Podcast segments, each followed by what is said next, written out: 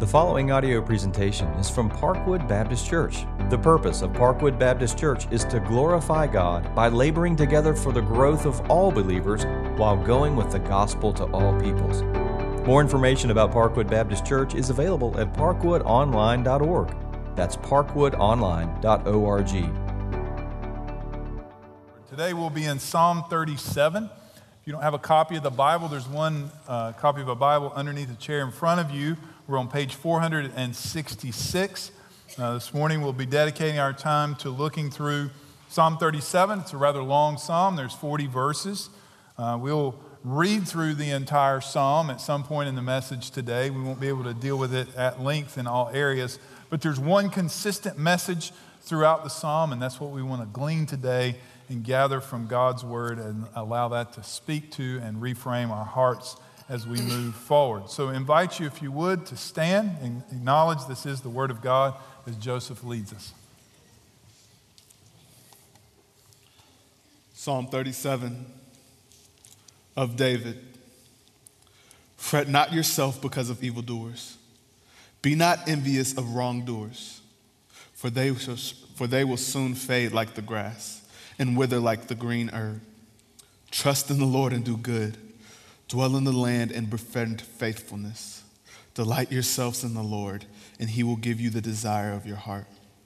Commit your way to the Lord, trust in him, and he will act. He will bring forth your righteousness as the light, and your justice as the noonday. Be still before the Lord and wait patiently for him. Fret not yourself over the one who prospers in his way, over the man who carries out evil devices. Refrain from anger and forsake wrath. Fret not yourself, it tends only to evil. For the evildoer shall be cut off, but those who wait for the Lord shall inherit the land. In just a little while, the wicked will be no more. Though you carefully look at his place, he will not be there. But the meek shall inherit the land and delight themselves in abundant peace. Father, and as we come to your word here, there are clear commands that you give us your clear promises to be known. So, Lord, now we pray by faith we would approach your word, give us understanding, and give us the power through the Holy Spirit to obey and walk by faith. We pray in Christ's name. Amen. You can be seated. So, you're really dealing with a question here that, if you're honest, you've dealt with at some time, and some of you this perplexes you more than others. Why did the ungodly seem to prosper? And why do they appear to be so happy? This is as old as middle school and continues to plague us all the way through our lives. There's always somebody that seems to be more ahead, more successful, have more friends, and just have more, but they're ungodly. And it leads you to ask the question why, why is that? Why, why is that true? That just doesn't seem right. At the same time, at the same time, there's the, the problem of difficulty in the lives of believers. What do we do with that? The evil are prospering, we're, we're suffering. We're going through difficulty, we're going through hardship. One of the purposes of the Word of God is to reorient our minds and our hearts. And that's exactly what Psalm 37 is in the Bible to do. Is to reorient your mind and your heart. So here's the main idea. The Lord will not forsake his people, but the wicked will be cut off. So it may appear that the unrighteous are excelling in the world. It may appear that they're doing better than the believers, that they're accomplishing and have more. Here's what we have to remember as God's people appearances are deceiving. That's as old as the garden. God will have the final say. And that's what Psalm 37 is showing us. This is much like Psalm 1, it's contrasting two ways of life the way of the wicked and the way of the righteous. It's a poem, but it's laid out differently than most of the Psalms. There's a few, we've already approached a few of the Psalms, that are acrostics, meaning the structure is centered around the Hebrew alphabet. Now, we can't see that because we're reading in English, But the first letter of the Hebrew alphabet, basically the way this thing plays out, is two verses. Next letter of the Hebrew alphabet, two verses. That would have been the way you memorized and learned the psalm and put it to heart. Now, when you read through it, if you've done that this week, you notice that Psalm 37 sounds a lot like Proverbs. It's because it's a wisdom psalm. It does sound a lot like Proverbs. There are these true statements about the righteous and the wicked. There are these commands that are given and promises that come along with them. So it's my prayer this morning that as we meditate and work our way through this text, that God's going to reorient our minds and our hearts. First thing I want you to see is that the Lord's people live trusting that He will not forsake His own. We live.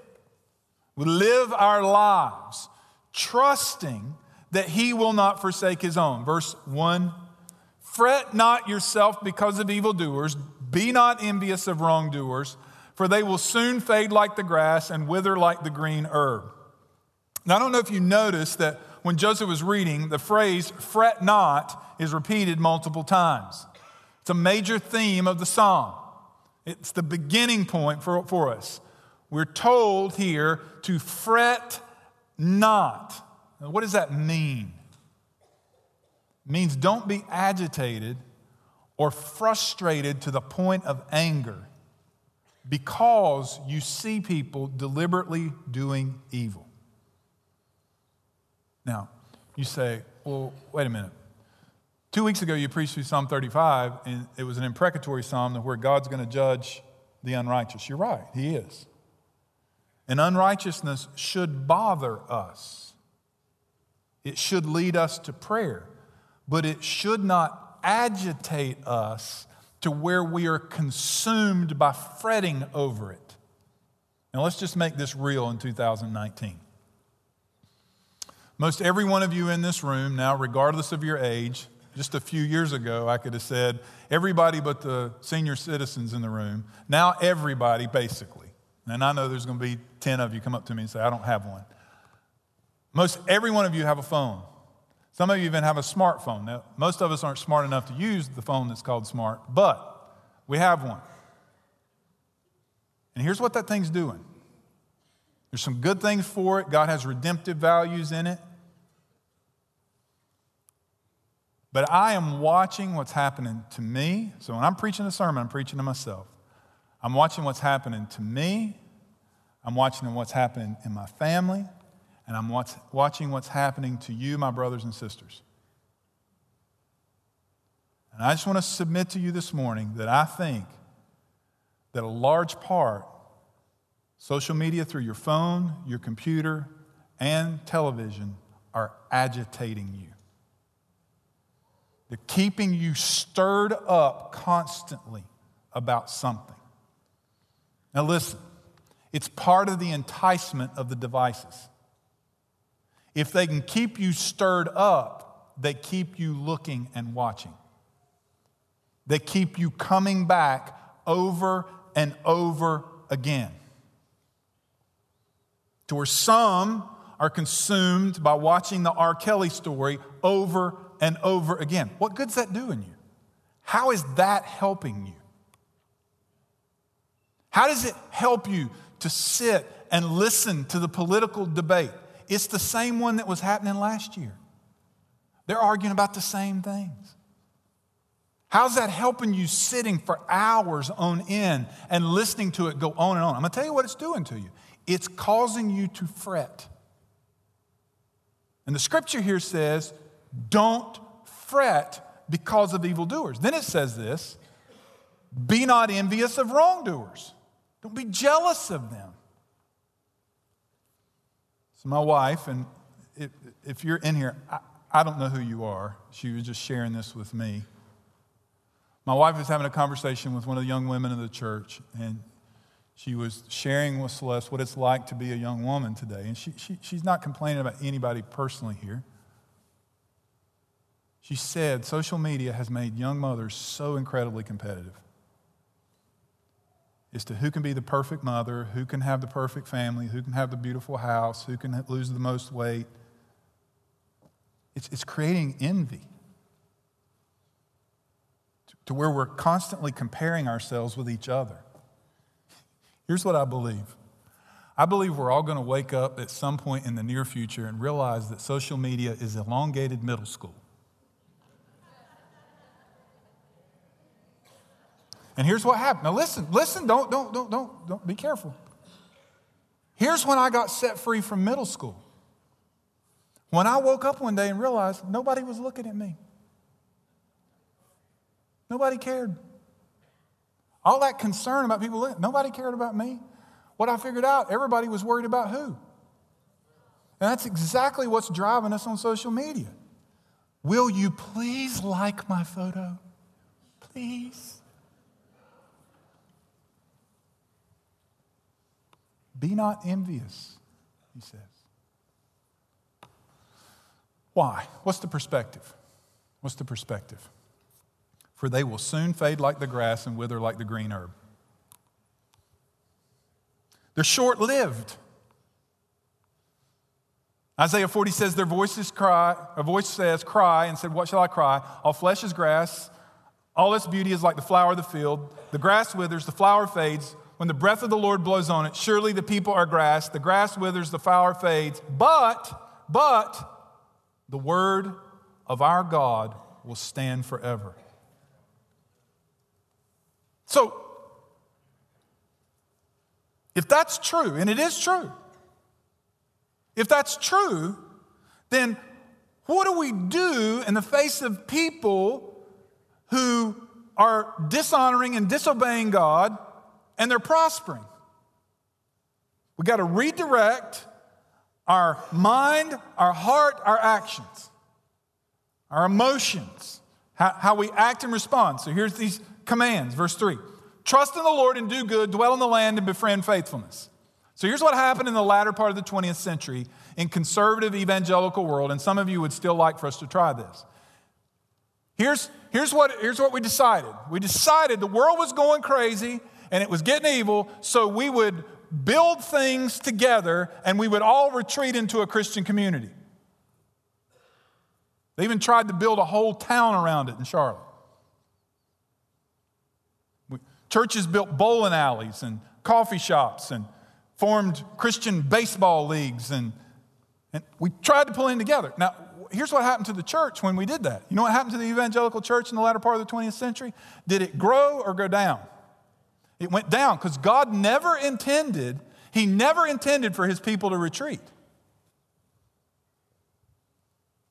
In the midst of evil, His people are to trust the Lord and what? Do good. Dwell in the land. We live. We live here. We live in this town. We live among people who know Jesus and people who don't know Jesus. We live among them, we dwell among them, we befriend faithfulness. That doesn't mean our only friends are Christians. It means that we befriend in our lives being faithful to the Lord in the midst of the land in which we live. Verse 4 Delight yourself in the Lord, and he will give you the desires of your heart. Now, a lot of you have heard this verse. You've not never read Psalm 37, but you've heard this one because this is how it goes. If I'll pray, God will give me a new car because that's what I really want. So this is this is how people are reading this verse. Delight yourself in the Lord, and he will give you the desires of your heart. That is not what that verse means. If you delight yourself in the Lord, does delight require desire? It does. It does. So I, I, I, lay out here a big, fluffy dessert with powdered sugar on top of it. What's going to draw you to eat that thing, to delight in it, is you got to desire it first, right? That means nothing to you, you're not going to eat it. But if you delight, if you desire in it, then you're going to delight in it. So here's the deal if you desire in the Lord, you delight in Him. And what does He give you? Himself. He gives you Himself. What greater gift could God give you than Himself? You say, Well, that's not what I want. Hear me carefully. This is a sober warning. You hear me carefully. Romans 1 tells you that God may give you what you want. And it is a frightening thing when He gives you over to what you want. You can read it yourself. Verses 18 and following of Romans 1. Commit your way to the Lord, trust in Him, and He will act. All right, so let's imagine I got a big area rug right here, and I'm going to lay down on it, grab part of it, and roll up in it. Okay? So now you got a big six-four hot dog up here. All right? I'm rolled up in it. That's what commit your way to the Lord means. Roll yourself up in the way of the Lord. It doesn't mean I'm going to try harder, try harder, I'm going to try harder. It means to immerse yourself into the way of the Lord. Trust in Him, and He will act. So, as we roll our way up in the Lord, our future is set by the Lord. He acts on behalf of His people. How's He going to act? Verse 6 He will bring forth your righteousness as the light and your, and your justice as the noonday. Now, this is a promise of what God's going to do for his people. It sounds very similar to Isaiah 58 8. Then you shall break forth like the dawn, your healing shall spring up speedily, your righteousness shall go before you, the glory of the Lord shall be your rear guard. So here's, here's what God's promising something is coming for his people. It's coming. So, what do we do in the meantime? The Lord's people wait for judgment. So, we're back now to this question what, what do we do with these evil people who are, looks like they're winning? Verse 7 Be still before the Lord and wait patiently for him. Do not fret yourself over the one who prospers in his way, over the man who carries out evil devices. Be still before the Lord. The choir just sang this to us. Be still. Now, what does that mean? To be still means the absence of sound.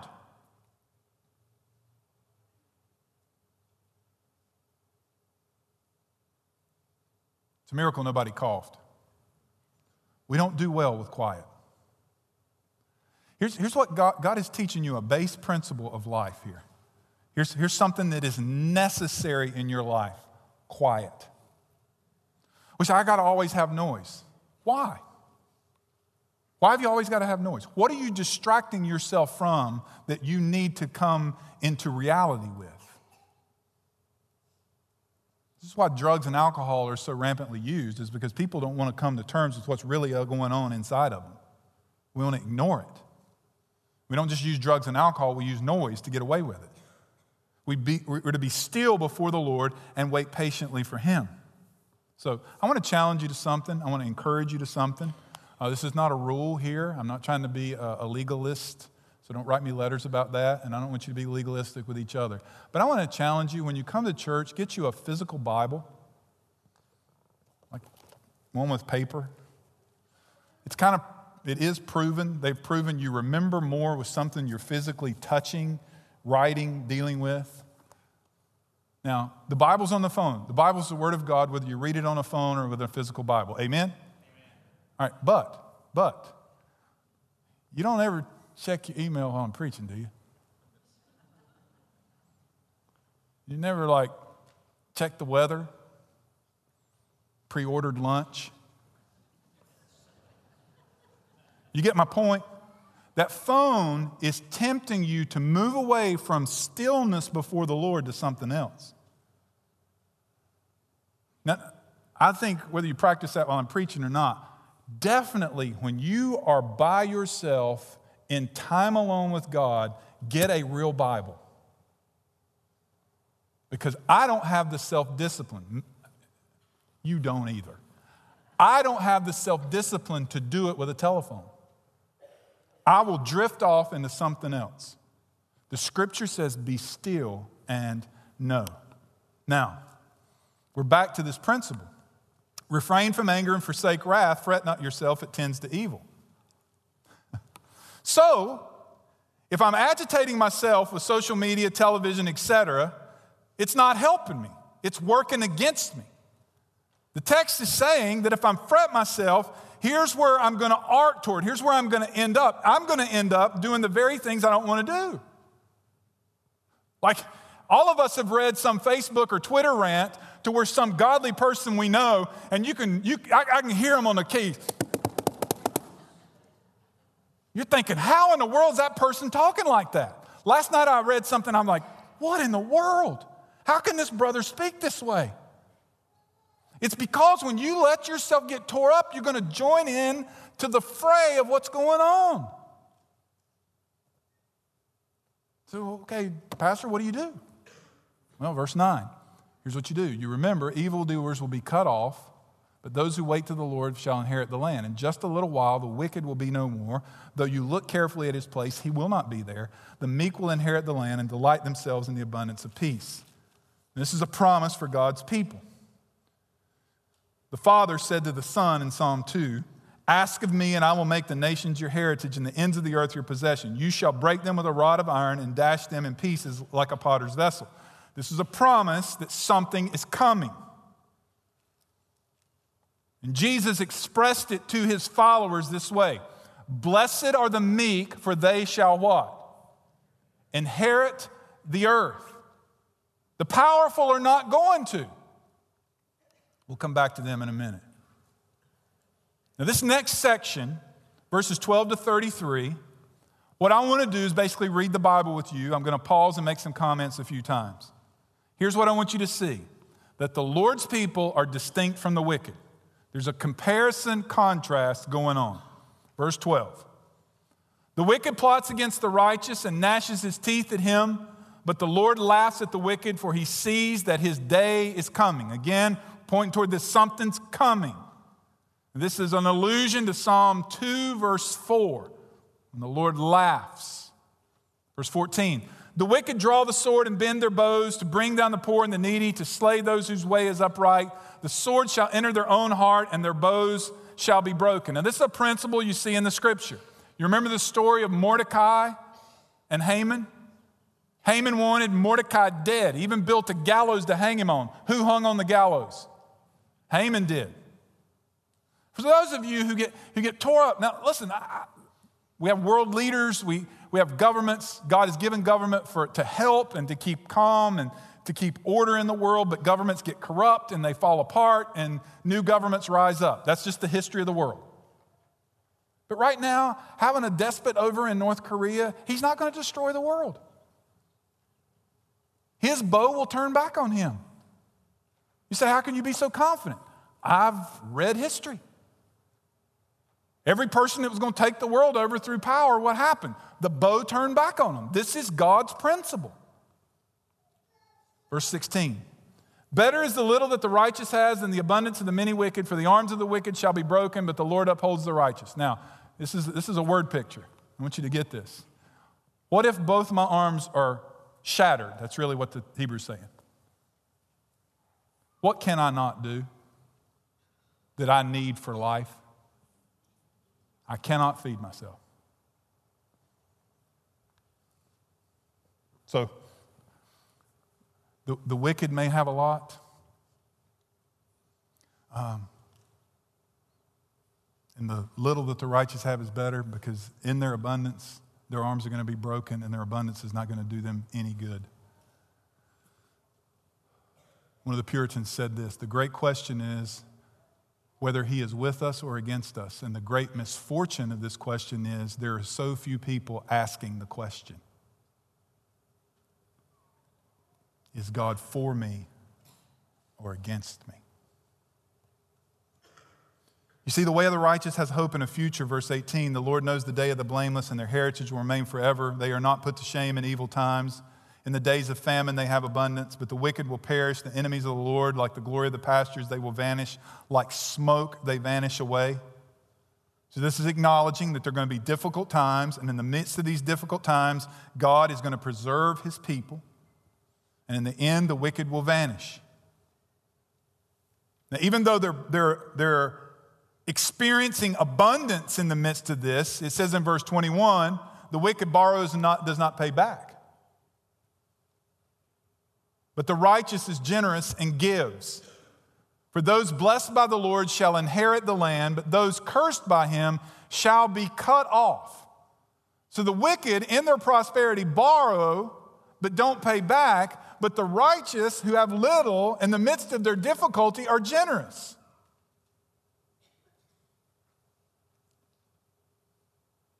Now, brothers and sisters, I just want to press in right here and pause and ask a question. I've had this, I've had this discussion. This is not a hypothetical discussion.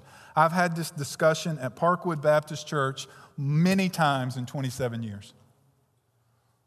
Well, if my kid does that, they'll never make any money. First of all, I just, I just want you to think of the arrogance of that statement. What does that say about the people in this community who do that career?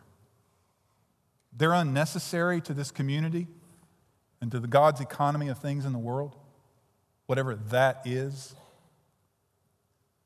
And, and, and is the source of your child's well being and happiness in life is plenty? Is that what they need? They need more? I just, I just have a question. I just want to press into this for a minute.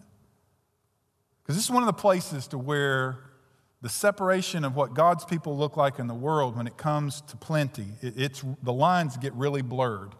And I'm not trying to lay into any of you that God has allowed you to have a lot. I'm, I'm not. There are godly people who have a lot. It doesn't mean you're ungodly. But, but is that the goal? Is that the goal for our children? Is that what we want? Is for them to have a lot? And the real question is what are we going to have to do to get them there? Psalm 37 23. The steps of a man are established by the Lord, comma, when he delights in his way. Now, brothers and sisters, this verse ought, ought to make you shake a little bit. Because again, what God is saying here is you want to go your way? Okay.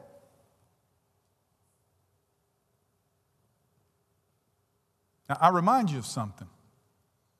As I have reminded many a young person through the years who have rebelled and walked away from the Lord, the Lord is sovereign over the fish. Anybody get the illustration? He might send one to swallow you.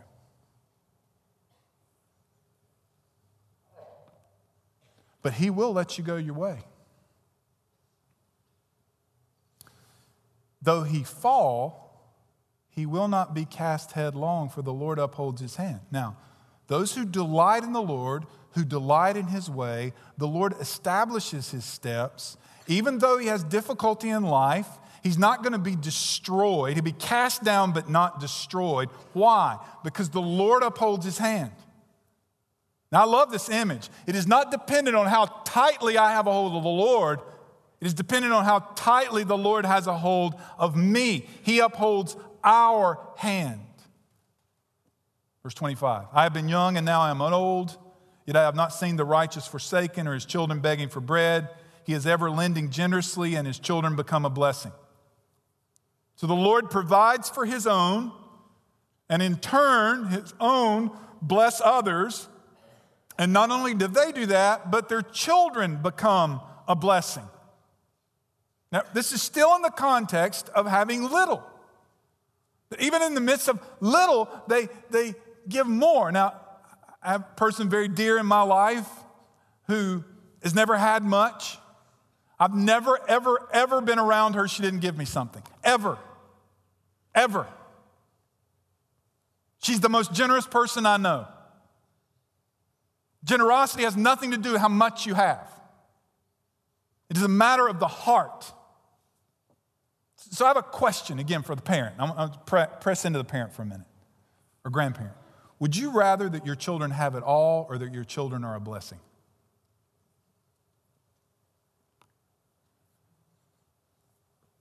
And here's the lie some of us are believing if my kids have it all, then they'll be a blessing.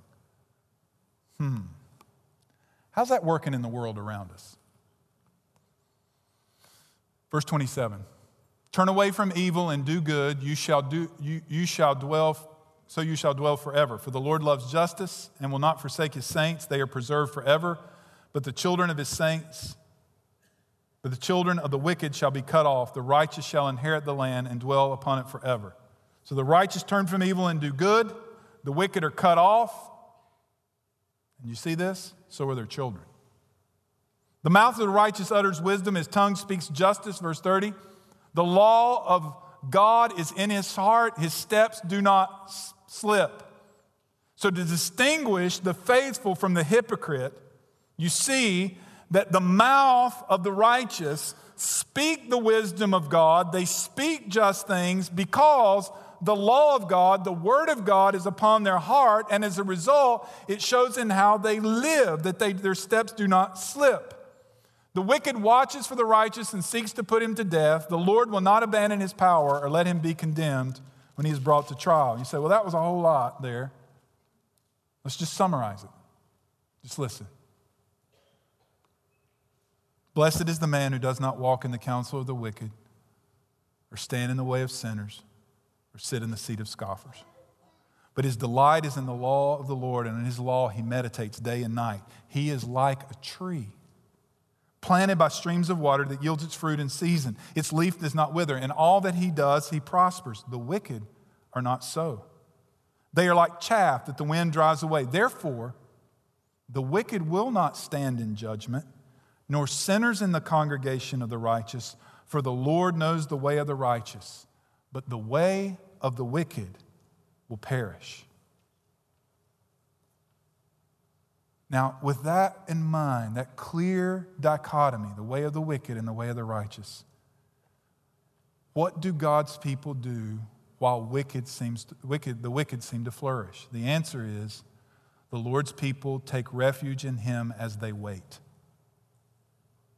Wait for the Lord and keep His way, and He will exalt you to inherit the land, and you will look on when the wicked are cut off. To wait is to hope. It's easy to say, it's hard to carry out. It is a result of faith. So we trust, we wait on the Lord, we keep His way, we do what He tells us to do. Now, this constrains us, it restrains us from evil. We see, verse 35, I have seen the wicked, ruthless man spreading like a green laurel tree. In other words, sometimes here's what happens in our minds. We say, the wicked man looks like the, the tree in Psalm 1. He, he looks like the guy who's prospering. Verse 36 says, He passed away, and behold, he was no more. Though I sought him, he could not be found. Let's go back 20 years. 20 years ago, the world was scared of one man. Who was he? 20 years ago, who was it? Saddam Hussein. So you had to think about it, right? Everybody was all tore up about Hussein. All the focus was in Iraq, Saddam Hussein. Does any of you remember when, when the U.S. troops found him in a hole? This wild look and disheveled hair, weeping in front of the cameras, crying out for mercy. Brothers and sisters, he will pass away and he's no more. Verse 37. Oh. Just slowly read verses 37 and 38.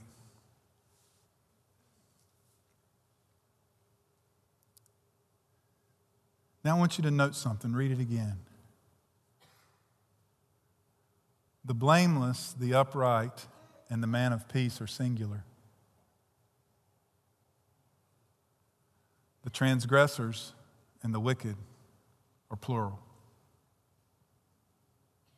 Something's going on here. The Bible's telling us something. Let's start at the end.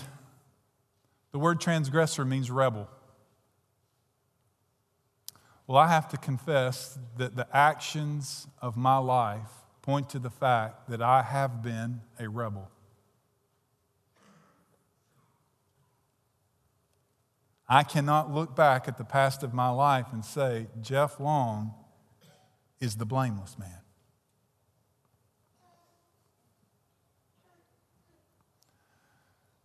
And neither can you. But thanks be unto God, the Bible says, mark the blameless. Behold the upright. The whole Bible, the whole Bible is pointing you to him. He's one man. His name is Jesus Christ. He is the only one who lived on the face of this earth blameless. He is the only one who is upright. He is the man of peace. He is the one who lived a sinless life and died a sinner's death in our place because we, we des- deserve to be destroyed and to be cut off. But through Christ our Lord, we have been granted salvation to all who believe, to all who repent and turn to Christ. To all who do not, they shall be cut off. But to those who look to him, verse 39 says, the salvation of the righteous is from the Lord. So my salvation is not from my righteousness. My salvation is from the Lord. My righteousness is not my own, it is from Him. He is their stronghold in time of trouble. So not only does He save me from sin, He is the one who protects me in the midst of difficulty. The Lord helps them and delivers them. He delivers them from the wicked and saves them. Why? Because they take refuge in Him. They trust in Him. Now I'm back in Psalm 2 reading. Now, therefore, O kings, be wise, be ruined, O rulers of the earth. Serve the Lord with fear and rejoice with trembling. Kiss the Son, lest he be angry and you perish in the way, for his wrath is quickly kindled. Blessed are all who take refuge in the Lord. I'm going to skip the Hebrews passage. Let me move to this question Am I trusting the Lord to uphold me regardless of the circumstances surrounding me? I'm going to go back to where we started here. Here's what we're acknowledging. Here's what the Bible's acknowledging the wicked are prospering, the world's nuts. It's acknowledging it. The effects of sin are everywhere, they're all around us. And unfortunately, it's among us too. It's everywhere. So the question is Am I, are we trusting the Lord to uphold us regardless of the circumstances surrounding us? So when you look at the glamorous life of these powerful people, hundreds of followers on social media, thousands of them, some, then we watch how their lives are unraveling before us. The anger in politics the way people are squared off to each other, the tremendous suffering that's going on in our nation and really around the world in places of just tremendous human suffering. There's not a family represented in this place right now that either directly in your home or in your extended family, there's not difficulty and strife. And for some of you, tremendous amounts. Some of you worried whether you're going to have a job tomorrow. Some of you don't have a job. And you're going, what? The economy's booming. People are moving in here. What's, I don't have a job?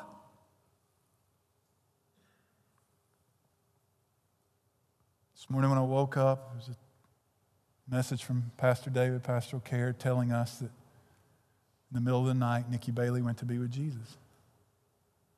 Those of you don't know who Nikki is, Nikki's a young mother with a house full of children. Died last night of cancer. What's Eddie going to do? What can he do?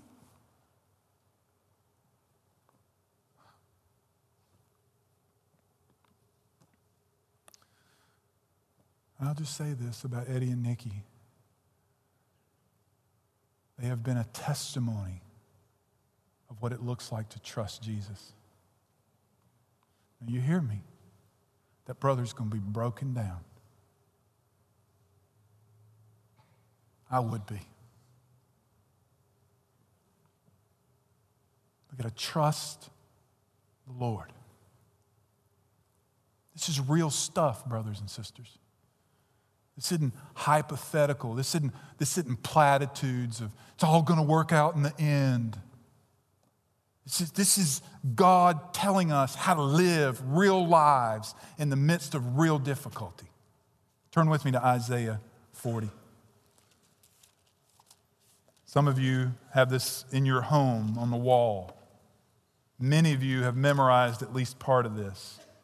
Unfortunately, most people don't start with the lead in question, they just start with the promise. I want you to hear the lead in question. Verse 27. Why do you say, O Jacob, and speak, O Israel? Now, these are the people of God.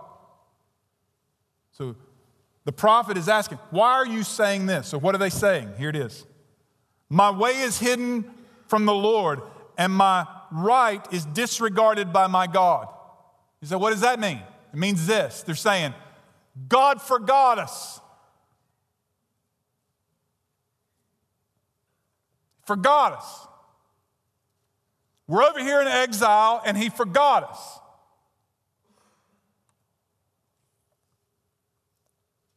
Have you not known? Have you not heard? Have you, have you not read the Bible? Look up here. You know what the honest answer for a lot of you is? No, you haven't. Well, when you open it up, here's what you're going to find the Lord is the everlasting God.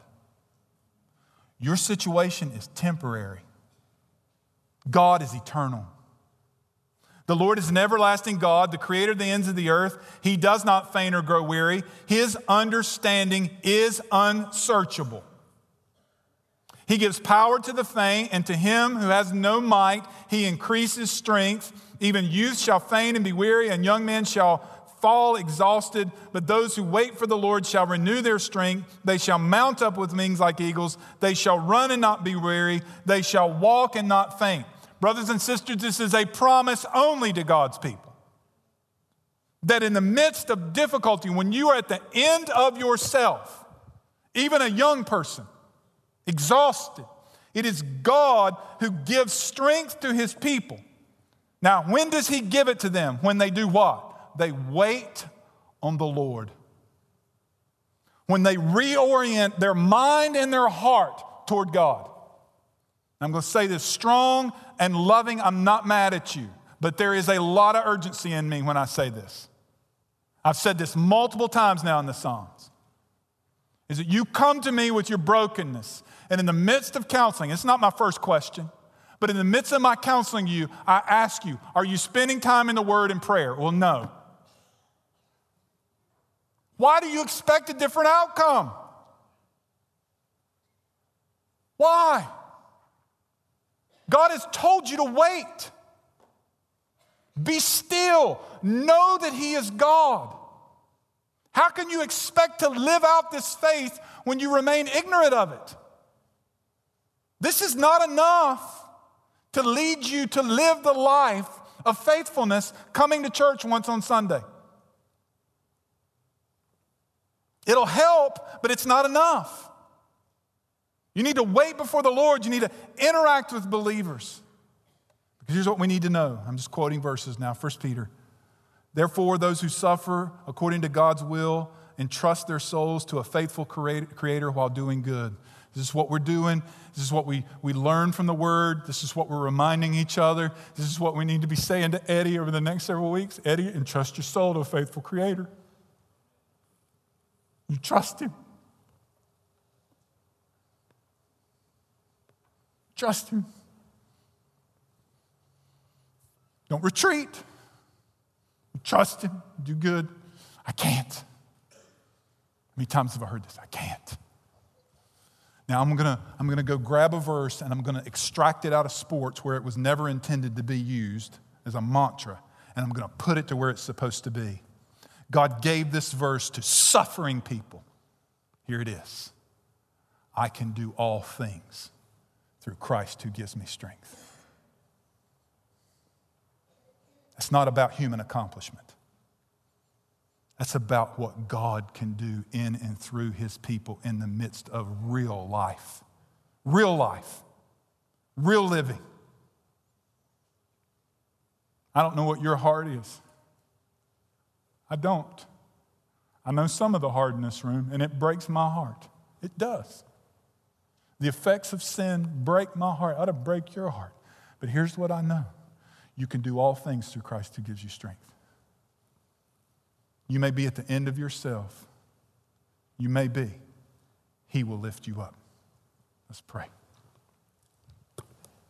Father, as we bow together, I plead first for those who have never trusted in Christ for salvation, who have never looked to you as the sinless Savior and confessed their sin and their need to be saved. I pray that they would repent of their sin and turn to Christ today. And if they don't know what that means or looks like, but they know you're dealing with them, I pray they would seek out now, immediately, a pastor or a mature Christian to have that conversation with. Lord, I pray for the broken in this room, the hurting, the pain. Pray that they would look to you and trust in you. And Lord, I pray for the body of Christ to look around and realize there's some people who need to be encouraged today. They need to be told to press on and they need to be prayed for and helped. So, God, may we be the people of God. Lead us now as we respond to you. Take this wonderful song of truth and may we express it to you out of faith.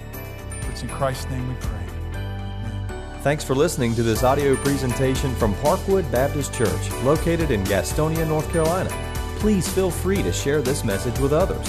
For more information about Parkwood Baptist Church, visit parkwoodonline.org. That's parkwoodonline.org.